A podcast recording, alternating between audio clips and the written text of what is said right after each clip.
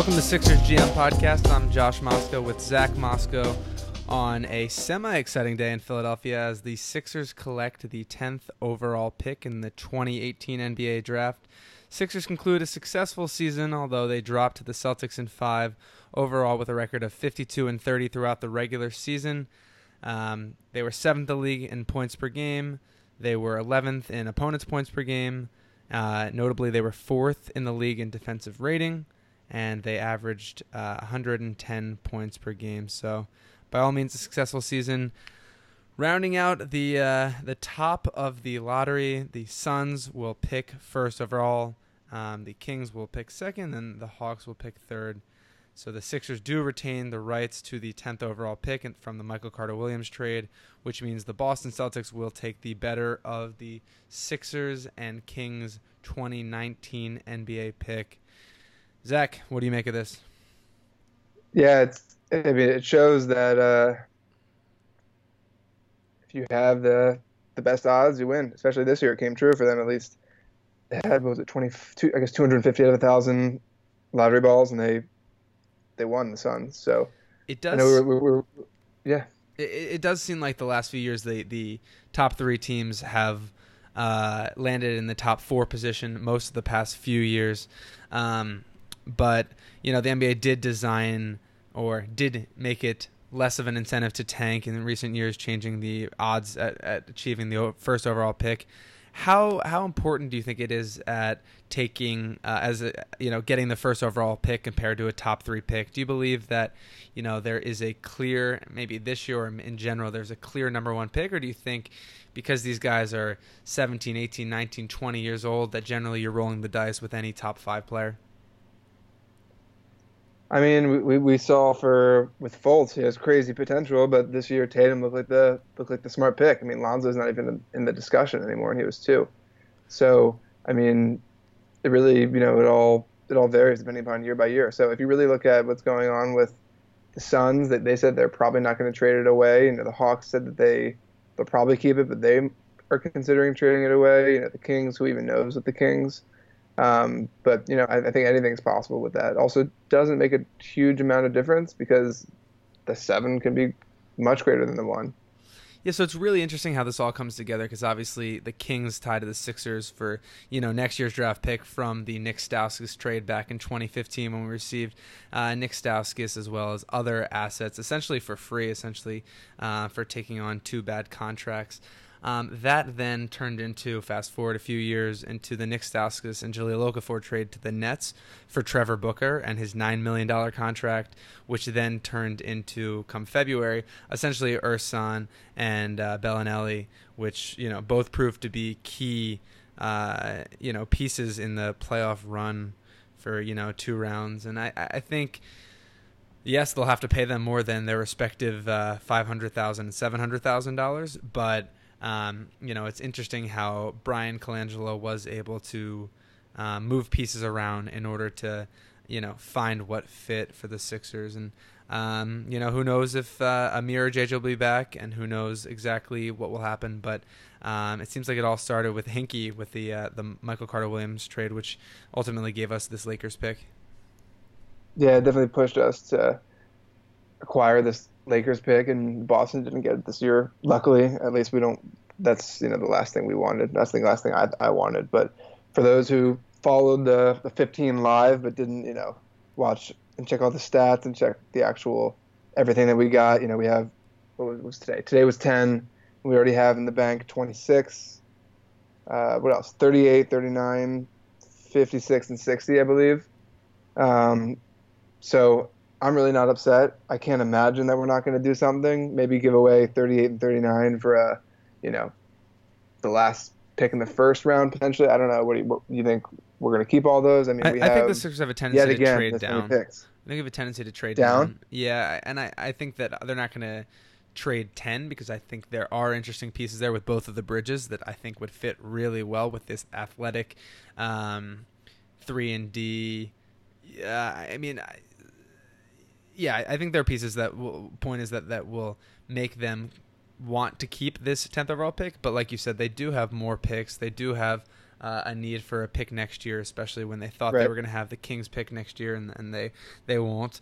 Um, and I think that this roster is deep now. I mean, you got to assume that Belinelli and Ilyasova want to come back, even if they're making, you know, a million and a half dollars. They're not young, so they're not going to get huge Yeah. contracts likely. Um, I, I think Amir Johnson's going to go because I think uh, while he did fill a role this year. He didn't perform that well. Richaun's I much Yeah, better. I don't think it's a great fit. Yeah, Richaun's a better backup. D- Dario yeah, can play center. I'd like to see play. Um, who's who knows? You know what's going on with uh, some of our late first and second round picks. Jonah Bolden could come back. Um, you know some some of these guys that could add depth at you know power forward or center. So um, but, but you really don't think that like uh, I'm just trying to think here with everything. Like some team like the Hawks, I don't think they're looking for a crazy star. I think they're looking to build a team. So like a a long shot at 20 at 26 and a 10 for a, a three. Is that insane? yeah, they would they wouldn't do that because they, they don't have any. I mean, you would I guess you could argue that Schroeder's their best player. Um, but they don't really have a player to build around. And I think at three, you're a lot more likely to find that than 10. 26 is like, I don't know. I mean, I'm sure you can think of like rarities that, you know, make it deeper in the draft, but generally, you don't find guys who can really build a franchise around past like 15, I would say. And even even then, the odds are significantly less likely you will be a superstar um, than they are at, you know, every incremental position forward. Mm. Um, I think it'd be different if they had some type of player uh, who could become that, even if they are not likely to become. Like, let's say they had a. Uh, hmm, I mean, I guess even you could even argue Josh Jackson could be that player, um, which could be a reason for Phoenix to trade down. But I, I don't think that they will. Um, I think they would want to take their chances because Josh Jackson had a good season, but you know, not a Donovan Mitchell season. So. Uh, it'll be interesting to see what happens. I think I'm I'm even more interested at this point in free agency because I think the Sixers have proven that they're they are closer to contending now um, than we thought they were going to be at this point. So it seems like they've turned their shift, and I'm sure the lottery party in Philadelphia has shifted towards uh, playoffs next season and being disappointed if the Sixers don't have a 45 win season uh, and make a deeper run in the playoffs, which is ultimately, in my opinion, perhaps a little bit even ahead of schedule than when we anticipate what we anticipated they would, uh, you know, be on pace to fulfill. Yeah, and I guess just talking about the end of uh, that game five. Do you think that, they're, they're talking about renegotiation and extension? Do you think there's any chance this is the last season for Brett Brown, or do you think there's a chance they get a full five-year contract? I could see both extremes. I mean, I, I don't see any reason why Brett Brown would leave. If he won 52 games, you know, that's a it's about a 60 65 Well, percent Raptors got rid of Casey. win margin. I, I I think the Raptors didn't double essentially their their win margin from 2016 2017. They didn't go from 28 wins to 52 wins. Um, the Raptors also have been in a similar position recently, so they feel stagnant. Uh, and even though they have a great coach, and in my opinion made a bad decision, it's all about trajectory. And the Sixers are clearly on their way up. Um, you know, Brett has had rough seasons. He's made the most out of scrub players that he's had and been given, especially in the you know that 2013-2014 season, um, and even 14-15. But I- I think when uh, you know when playoffs come next year, it'll be a test mainly for Brett Brown uh, in terms of Sixers leadership and management. But we talk so much about players and who you have to have and have to have a really deep backcourt and all this. But we don't talk as much about the coaching. Like, does this, like, as silly as it sounds, does the fact that Lloyd's leaving to go to the Hawks or assistant coach, is that going to have an effect? Or is this not something you're even thinking about between the coaching having, you know, what is it, one, two, three, four, five percent impact on the team's success? I don't know. You I- know, I feel like we don't talk about this enough. I think it's hard to know because I think better teams correlate, um,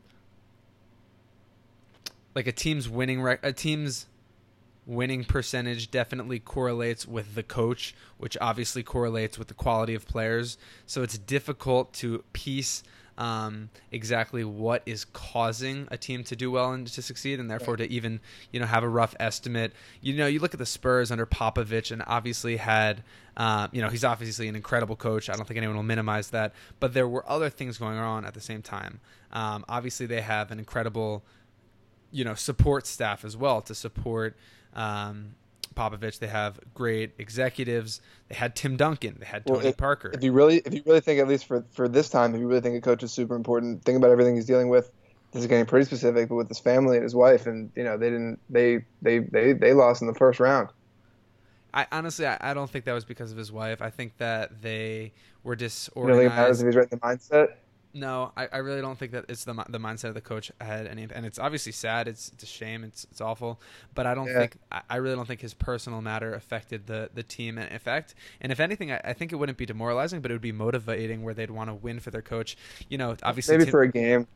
Yeah, that or less. And and I think uh, you know obviously Tim was gone, um, Tony and Manu. You know, just just ev- Big Kawhi, hello. Yeah, they did have Kawhi, but he you know he definitely was Not not, the he's MVP. Can- He's, he's out of it for the playoffs. He's just, you know, yeah, he he wasn't the MVP candidate that he be- was last year, and Right. uh, I- I think it it does beg the question. You know. To what extent can a coach coach if they aren't, uh, you know, if there are uh, external forces like preventing them to do so. And I know that's that's an abstract question for basketball, but Brett Brown in 2013 had no pieces, had well, let's let's take 2014 or even 2015, had pressure from the league, had pressure from the media, had pressure from ownership. Um, even if you have the basketball players, it's, it's difficult when there are competing interests to make something of it. And so I think, uh, like you said, it's, it's it's difficult to measure the uh, the impact that a coach not only can make if if everything is uh, you know going their way, but also given that things don't go their way, given that there are competing interests.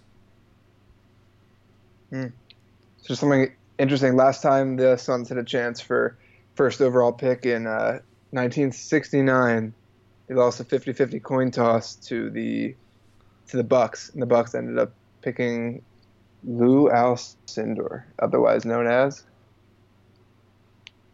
You're testing me who Lou Alcindor was? I am testing you. He's got the greatest skyhook of all time, Kareem Abdul-Jabbar. Kareem Um, Abdul. Yeah, so I, I- think uh, I think it's it's going to be an exciting offseason. I, I could definitely see the case where the Sixers don't make a significant amount of moves, let Amir go. They try to renegotiate, you know, or not renegotiate, but negotiate a $15 million contract with JJ, and that's, in my opinion, 50-50 whether or not he takes No, that. but no, no push for a 30 million for Paul George, 35 million, whatever, 40. I mean, obviously they're LeBron, gonna make they're gonna make a push for LeBron. Paul George, I think, is gonna go to the Lakers. I really think, Mm-hmm. especially, I think especially if the Cavs can, uh, you know, make a serious run in these remaining games, that LeBron stays. Um, they have room at the top. I mean, uh, Rob's gonna be the, the highest played paid player on the Sixers unless they sign a LeBron, you know, at 17 million or 18 million next year. If they get rid of JJ and Amir, that's 24 million right there. Booker is another 10 million. Bayless is 9 million, although he has one more year under his contract, so they can't just cut him. But We're still paying for Booker. No, no, I'm saying Booker is is currently under contract for this season, th- this the 2017-2018 season. But I don't believe he's under contract for 2018-2019. Oh, we still we still paying him point is- out. Yeah. is they'll be clearing space to sign a player and, and and obviously not to mention you know having some of the most talented assets in the league you know short of maybe the Celtics you know which is why LeBron is looking at houses and looking at schools in the main line um but you know Embiid's going to need a big contract uh coming up and you know that uh there are reasons why the Sixers would be hesitant to to sign a LeBron. Obviously, he's the greatest player, uh, you know, in my opinion, of all time. People would argue maybe top five for him, but I, I think uh, it really changes the dynamic. And and sure, I think this is fantasy. I don't think he's coming, but you know, if he were to come, that would be really really interesting. So I, I guess last focus before we run out of time is I'm just trying to think what really separates us from the Celtics. Are they in it for this year and for next year? And we're we're hoping to have it from 2020 to 2024 to have a good contention, 2025, or what? What? Talk to me about that for for a minute. Um, I think that the Celtics not only are better now, but they have better future assets. Uh, and by future mm-hmm. assets, I'm specifically refer- referring to their draft picks, even though they traded uh, the Nets pick this season to the Cavs. And there's two All Stars that are sitting. Right. So I, I, think next year they are a significantly better team. I, I still think they got lucky in these playoffs. I think, you know, if you play that scenario out 10 times, I would say less than half of the time. I mean, there's a reason why the Sixers were favored. It's not because, you know, they had a 15, um, or what was it, 17, 18 plus winning streak at the end of the season. Um, I, I really think that the Sixers were the better team without Kyrie and Gordon Hayward. And obviously, those are two huge asterisks. Um, but I think that yeah, next season the Sixers would be the underdog against the the, the Celtics, but you never know. I mean, uh, someone could get hurt, someone could get traded. Kyrie's definitely proven to be injury prone at times, especially important times, and um, and I don't think it's fair to just say that the Sixers should write off the season because of the Celtics because you don't know what could happen. You don't know where LeBron's going to go. You don't know how that'll change the dynamic. You know, similarly, the Sixers seem to match up better against the Celtics. I mean, sorry, better against the Cavs during the regular season than they did against the Celtics in the playoffs. So it could be triangular in that the Cavs take out the Celtics and then the Sixers take out the Cavs. And who knows? There are a million situations, probably not a million, probably about 300 situations you could play out.